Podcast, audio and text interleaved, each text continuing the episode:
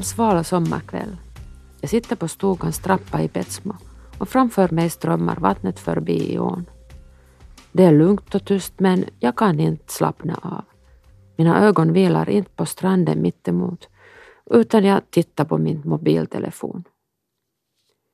Det är krismöte i Bryssel. Grekland håller på att falla sönder. Statsminister Katainen eller finansminister Urpilainen ringer när som helst. Då måste vi bestämma om Grekland och dess öde. Hur kan Finland hjälpa med ändå ta ansvar om sin egen ekonomi? Jag som är ordförande i riksdagens stora utskott ligger på stranden och tittar på den ljusa natthimlen och väntar. Då ringer telefonen. Jag som sommarpratar idag heter Mia-Petra Kumpula-Natri. Jag är första periodens europarlamentariker, tvåbarnsmamma, fru till min man, 44-årig Vasabo, Brysselbo, finländare och europé. Idag ska jag ta er med en resa genom herrarnas kabinett, genom koncentrationsläger, från Vasa skärgård till terrorattacker i Bryssel. Välkommen till mitt sommarprat. Från början skulle jag inte bli politiker utan yrkesmusiker. Musiken genomsyrar hela min barndom och ungdom. Jag bodde i närheten av Korsnäståget i Vasa och gick först i musiklekskola, sen i musikklass och så studerade jag piano och sång i Kula-institutet.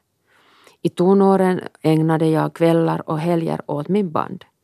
Piupalit hette gruppen och vi spelade klassisk och folkmusik. Vi var ganska bra om jag får säga det själv. Vi turnerade först i Finland, sen i Europa och USA. Med ungdomens iver sög vi oss nya kulturer, musikinfluenser och stilar. Madonna hade lanserat nya smycken, det där med kors på. Och en gång när vi kom hem tillbaka från turné i USA hade jag på mig så många smycken att min mamma tyckte att jag såg ut som en begravningsplan.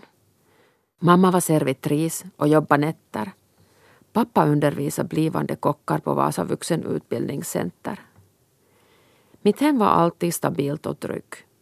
På morgonen var pappa vaken och när vi kom hem från skolan hade mamma vaknat och var hemma tills pappa kom hem från jobbet. Mina egna barns vardag ser helt annorlunda ut när båda föräldrar jobbar i två länder. När jag gick in i gymnasiet och måste bestämma vad ska jag vidareutbilda mig var jag intresserad av allting. Musiken var något jag sökte till Sibeliusakademin. Jag hade ju ända sen högstadiet tjänat mina fickpengar genom att ge pianolektioner och undervisa på musiklekskolan. Men jag kom inte in. Den sommaren startade Finlands första engelskspråkig ingenjörlinje i Vasa och eftersom jag hade haft lång matte och fysik i gymnasiet så blev jag en elingenjör. Det här har jag haft överraskande mycket nytta av senare. Som bäst behandlar vi en samhällelig megatrender i Europaparlamenten, nämligen digitaliseringen, telenät och olika energifrågor. Som ingenjör förstår jag mig på det här ganska bra. Jag har också haft nytta av min utbildning när jag har varit med att bygga upp energiklustret i Vasa. Det sägs att finländarna är ett ingenjörfolk och det kan jag skriva under. Ja, världens hopp vilar på ingenjörerna. Några av mina vänner som är samhällsvetare rynkar på näsan när jag säger att ingenjörerna kommer att lösa klimatförändringarna, energiförändringen och effektivitetsanvändning av material, så kallad cirkulär ekonomi, alltså hur man återanvänder avfall. Som 20-åring började jag min ingenjörbana genom att sommarjobba i England på British Gas som hade köpt upp Nokias nätverk. Den sommaren fick jag veta att jag blivit antagen som utbytesstuderande till Frankrike. Så jag joggade och lyssnade på språkkurs i franska i min Walkman. Nå, inte lärde jag mig franska på det sättet, även om jag vände flitigt på kassetten. Så kom jag till en, den franska internationella handelsskolan nästan utan att kunna någon franska alls. Studierna gick främst på engelska men jag fortsatte att studera franska i ett kompisgäng en sent till in på nätterna. Min sommarpraktik i Frankrike gjorde jag i en finsk firma, Halton Anomaterm, som tillverkar flaskreturautomater. Man kan säga att arbetskulturer skiljer sig ganska mycket från den i Finland. Jag var den enda kvinnan och på morgonen gick jag runt och gav kindpussar åt alla män på avdelningen. När jag sen återvände till Finland och var på en arbetsintervju på ABB så tyckte de antagligen jag var lite konstig. Tidigt på morgonen väntade jag på min chef mellan fabrikshallen och omklädningsrummet och hälsade bikt på alla som kom förbi. Först ett glatt God morgon allihopa och sen bara God morgon och till sist bara ett nick. Det försvann också när alla bara tittade förvånat på mig. Det blev inte särskilt länge som jag höll på med ingenjörarbete. Jag kom att bli politiker på ett lite otypiskt sätt. Du lyssnar på Radio Vega och jag som sommarpratar heter Mia Petra Kumpula-Natri. Och det som ni nyss hörde var Vem vet med Lisa Ekdahl, en av mina favoritartister i ungdomen. Hennes underbara låtar har varit en bra hjälp då jag har lärt mig svenska. På 90-talet dansade jag till den här låten med dåvarande ordförande för Socialdemokraternas ungdomsförbund på en nordisk kongress i Norge. Trond Giske hette han, energiminister nu i den förra regeringen. Kongressen och dansen tog plats i en charmig liten ö som sen har blivit vida känd för hemska händelserna. Utöja. Jag har deltagit i elva val. Det är ganska många val för en 44-årig. Två gånger har jag blivit stående på stranden. Det var i det första och i det andra EU-valet. Men nio gånger har jag blivit vald. Man skulle kunna tro att man vänjer sig med valkampanjer, men det gör man inte. Jag tror att det bästa kampanjarbetet är det arbete man gör varje dag. Folk ser och hör och förstår nog att det är onödigt att kämpa några månader före valet om man inte har gjort något på fyra år. Ändå, ungefär fem veckor före valet, står jag framför spegeln, sluter ögonen och drar djupt i andan. Jag andas ut, öppnar ögonen och konstaterar att jag de kommande veckorna är en kampanjprodukt. Det är enda sättet att ha förståndet i behåll. Då man ser sitt eget ansikte förstorat till två meter eller då man delar ut tändstickaskar med sin egen bild till främmande människor. Under riksdagsvalet 2011 var min son två och ett halvt år. Vi gick till busshållplatsen som var försedd med en stor valaffisch med bild på mig. Alvar pekade på bilden och suckade full av beundran. Mamma! Jag skämdes och skrattade. Man vänjer sig inte vid sin egen bild. Till all lycka har jag inte byggt två bilder av mig. Jag som politiker och jag som civil. När man är sig själv behöver man inte ta en ny roll då man möter människor på gatan och man behöver inte fundera på vilken politikersida av mig som jag ska visa upp för tillfälle. Mina första steg i politiken började lite ovanligt.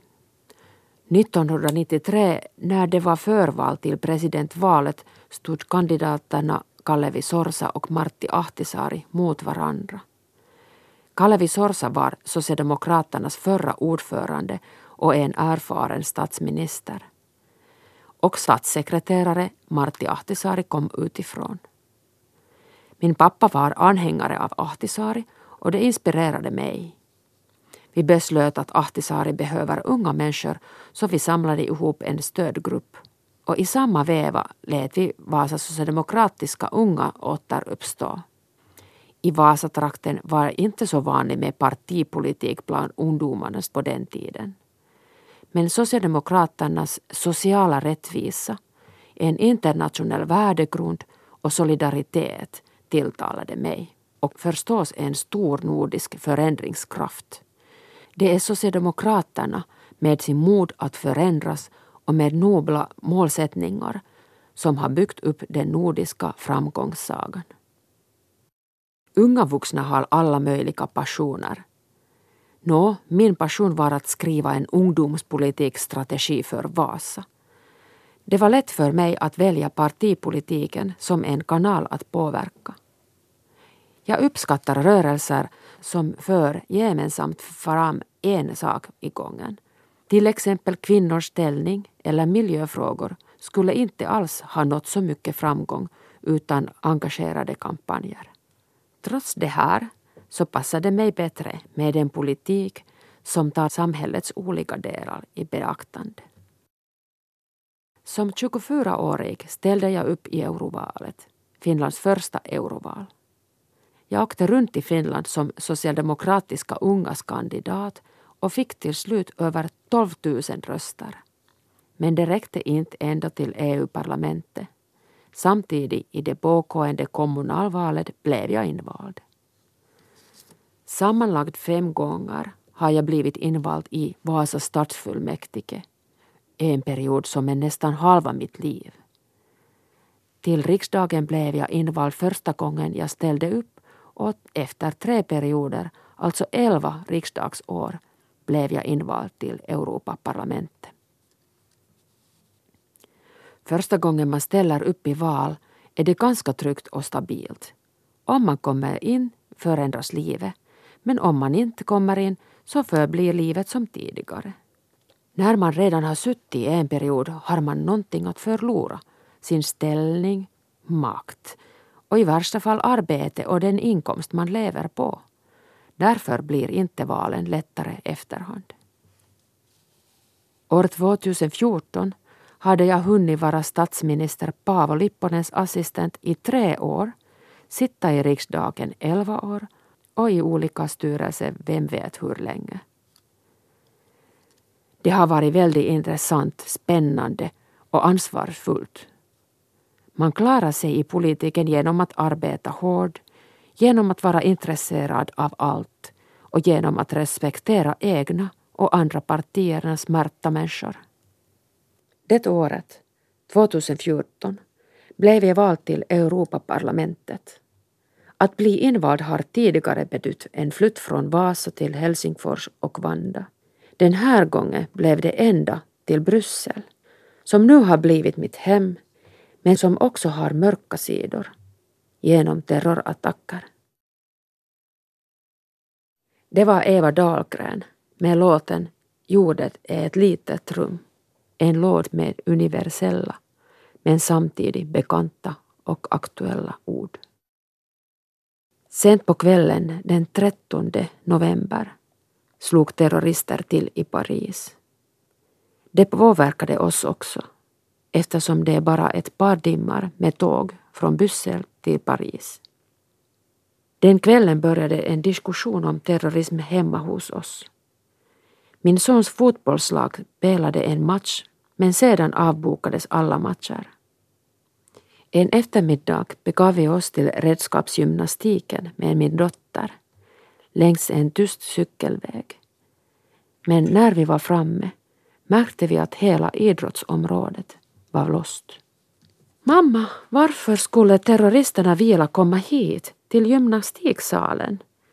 frågade min nioåriga dotter. Här är ju bara barn som jumpar. Ja, inte kommer det, men man vill vara försiktig för säkerhets skull. Det är ingen fara, älskling. Det gick fyra månader. Sedan smällde det i Bryssel. Vi var i Vasa med familjen där min man och barnen skulle stanna över påsklovet.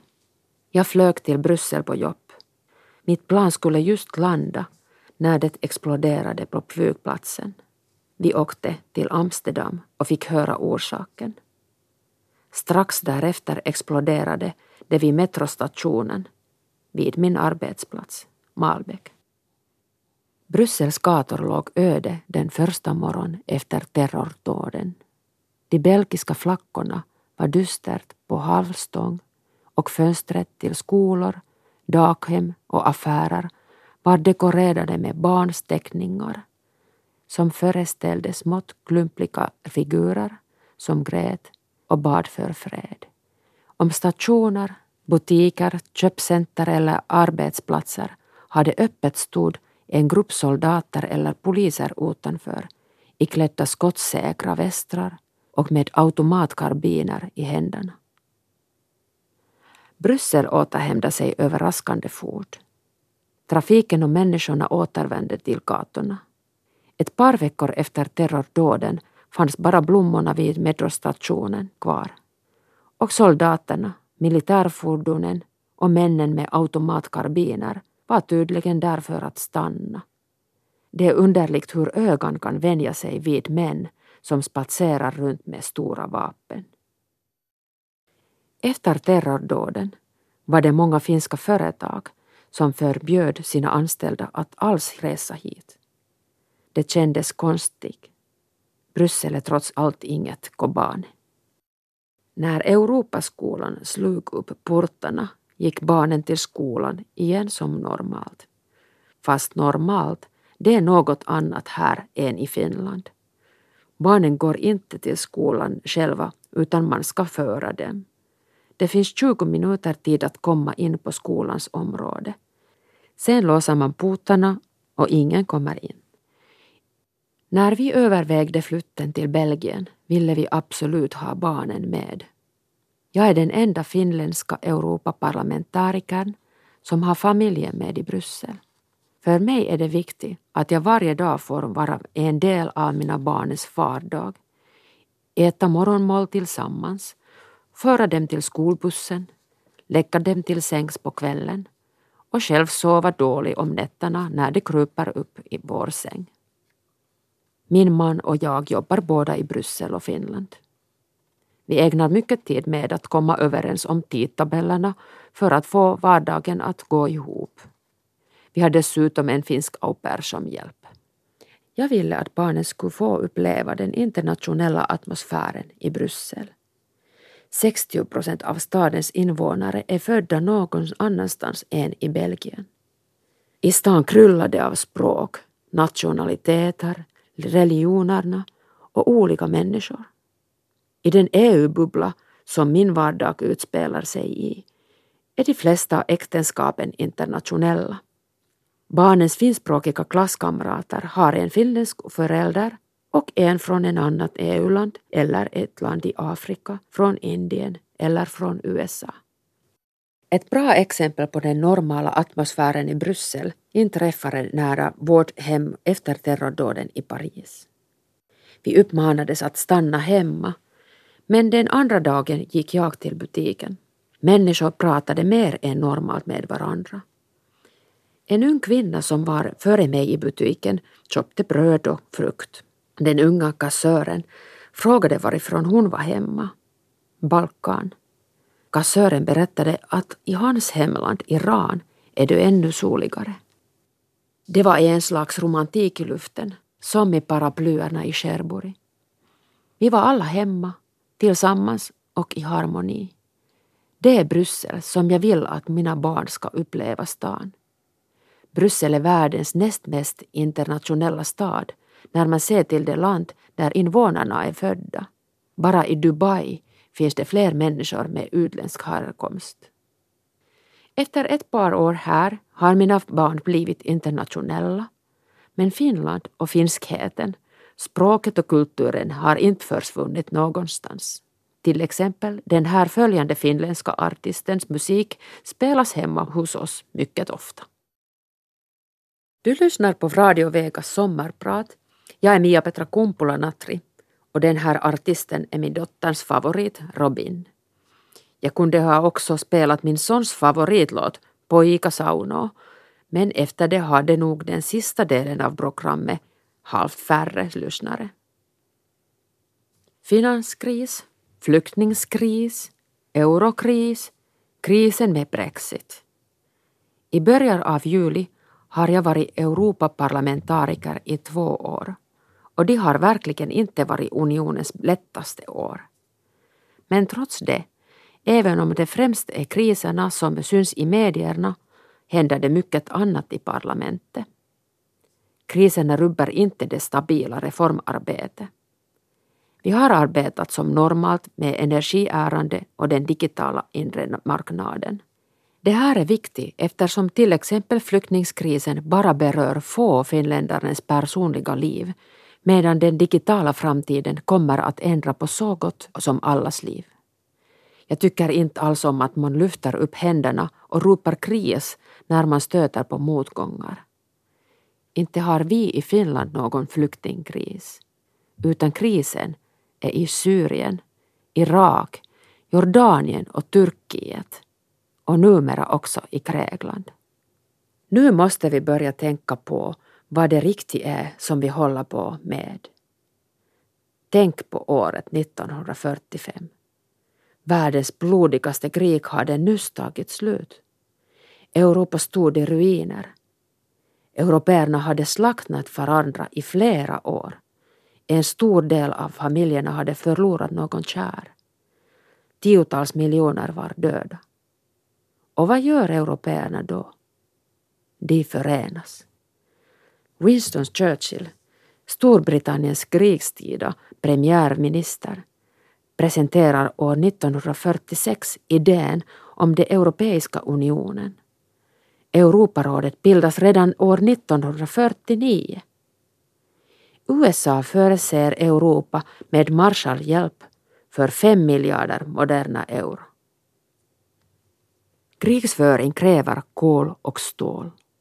Om Tyskland och Frankrike, som bara för en kort tid sen varit fiender, skulle förena sina kol och stålreserver kunde båda ha tillräckligt utan att kunna missbruka dem. Länder går med på det och fler länder ansluter sig. Kan vi göra lika väl överlagda, långsiktiga och bra beslut som politikerna för 70 år sedan? De hade en mycket svårare uppgift i att försöka förena Europa, men det lyckades. Tack vare det har vi fått leva i en oerhört stabil och rik fredlig stilsorder, som för oss nu är en självklarhet. Det här är en förtjänst som vi måste bevara. Vad tror ni? Skulle dagens ledare få till stånd den Europeiska unionen? Den franska låten ni nyss hörde var Luenes underbara Je vole, Jag flyger. Den syftar inte nödvändigtvis på hur mycket tid en Europaparlamentariker tillbringar i ett flygplan, även om det är en hel del. Vare sig vi har EU eller inte är det vissa saker vi måste tänka på. Hur kan vi i framtiden garantera tillgången till ren vatten för européerna och resten av världen? Hur kan vi skydda klimatet och naturen? Och varifrån ska vi få energi? Hur ska vi idka handel så att det gynnar så många som möjligt? Hur kan vi samla in skatter så att de inte flyr till Panama? Finland kan inte göra så mycket ensam, men EU kan. Vad kan Europa göra då? Nästan alla världens frågor ingår i Europaparlamentets verksamhetsområde. Under samma vecka kan det vara röstning om antibiotika som ges till djur, om konsumentprisindex, om situationen för asylsökande kvinnor, svavelhalten i bränsle, om yttrandefrihet i Kazakstan och tiotals andra saker. Som bäst röstar vi hundratals gånger om dagen. Omröstningarna sker för det mesta i Strasbourg. Fast stan är vacker är det frustrerande varje gång jag måste åka dit. Barnen och vardagen är i Bryssel. Ändå får jag åka varje månad. Det kostar massor att flytta parlamentet till dit. Och det är inte bara tröttsamt, utan också ett imageproblem. Men fransmännen ger sig inte. Men jag fick en aha-upplevelse och upplevde faktiskt en stund av förståelse när jag besökte koncentrationslägret Natzweiler-Struthof, cirka 50 kilometer från Strasbourg. Omkring 25 000 människor miste livet där 1941 till 1944. Jag var där i fjol och såg på den fruktansvärt systematiska sätt som nazisterna klassade och mördade sina offer på. Det var judar, det var människor med fel religion, fel politisk åsikt, fel sexuell läggning. Bland de döda fanns också finländare. Dagen efter mitt besök kom EU-gräddan för att fira minnesdagen på Frankrikes enda koncentrationläger. Där stod de bredvid varandra, ordföranden för Europarådet, polska Donald Tusk, Frankrikes president François Hollande och talmannen för EU-parlamentet Martin Schulz från Tyskland. De stod sida vid sida på den plats där över 20 000 polacker för några tiotals år sedan gick igenom portarna utan att någonsin komma ut igen. Jag är fortfarande emot resandet till Strasbourg, men efter den här upplevelsen har jag större förståelse för att man har kommit överens om arrangemanget. Det här var Remedy av Adele. I och med den skulle jag vilja prata om kvinnor en stund. I maktens manliga korridorer har jag ibland haft hjälp av att jag som ingenjör har blivit van vid att vara den enda kvinnan i huset. Jag kommer bra ihåg när jag var nyligen hade blivit vald till en styrelse för ordförande vid yrkeshögskolan. Vi var på besök hos Finlands näringsliv och de enda kvinnorna förutom mig var EU-männens sekreterare som stod på kanterna av den enorma gruppen män. Rektorn presenterade mig med orden Det här är Mia Petra. Numera väljer vi ju ordföranden på basen av utseende. Idag kan jag skratta åt händelsen och jag är god vän med rektorn i fråga. Men det är många kvinnor med ansvarsuppgifter som har hamnat och fortfarande hamnar i liknande situationer. I juni firade vi i Finland 110-årsjubileet för allmän rösträtt. Det är en sak att vara väldigt stolt över. Alla fick rösträtt och som de första i världen fick kvinnor ställa upp som kandidater. Finland fick de första 19 kvinnliga riksdagsledamöterna. Mina Sillanpää, socialdemokrat och Finlands första kvinnliga minister, började direkt driva ärende som skulle förbättra förhållande för kvinnor och jämställdheten. Finland har medvetet drivit politik för att förbättra jämställdheten och kvinnornas ställning.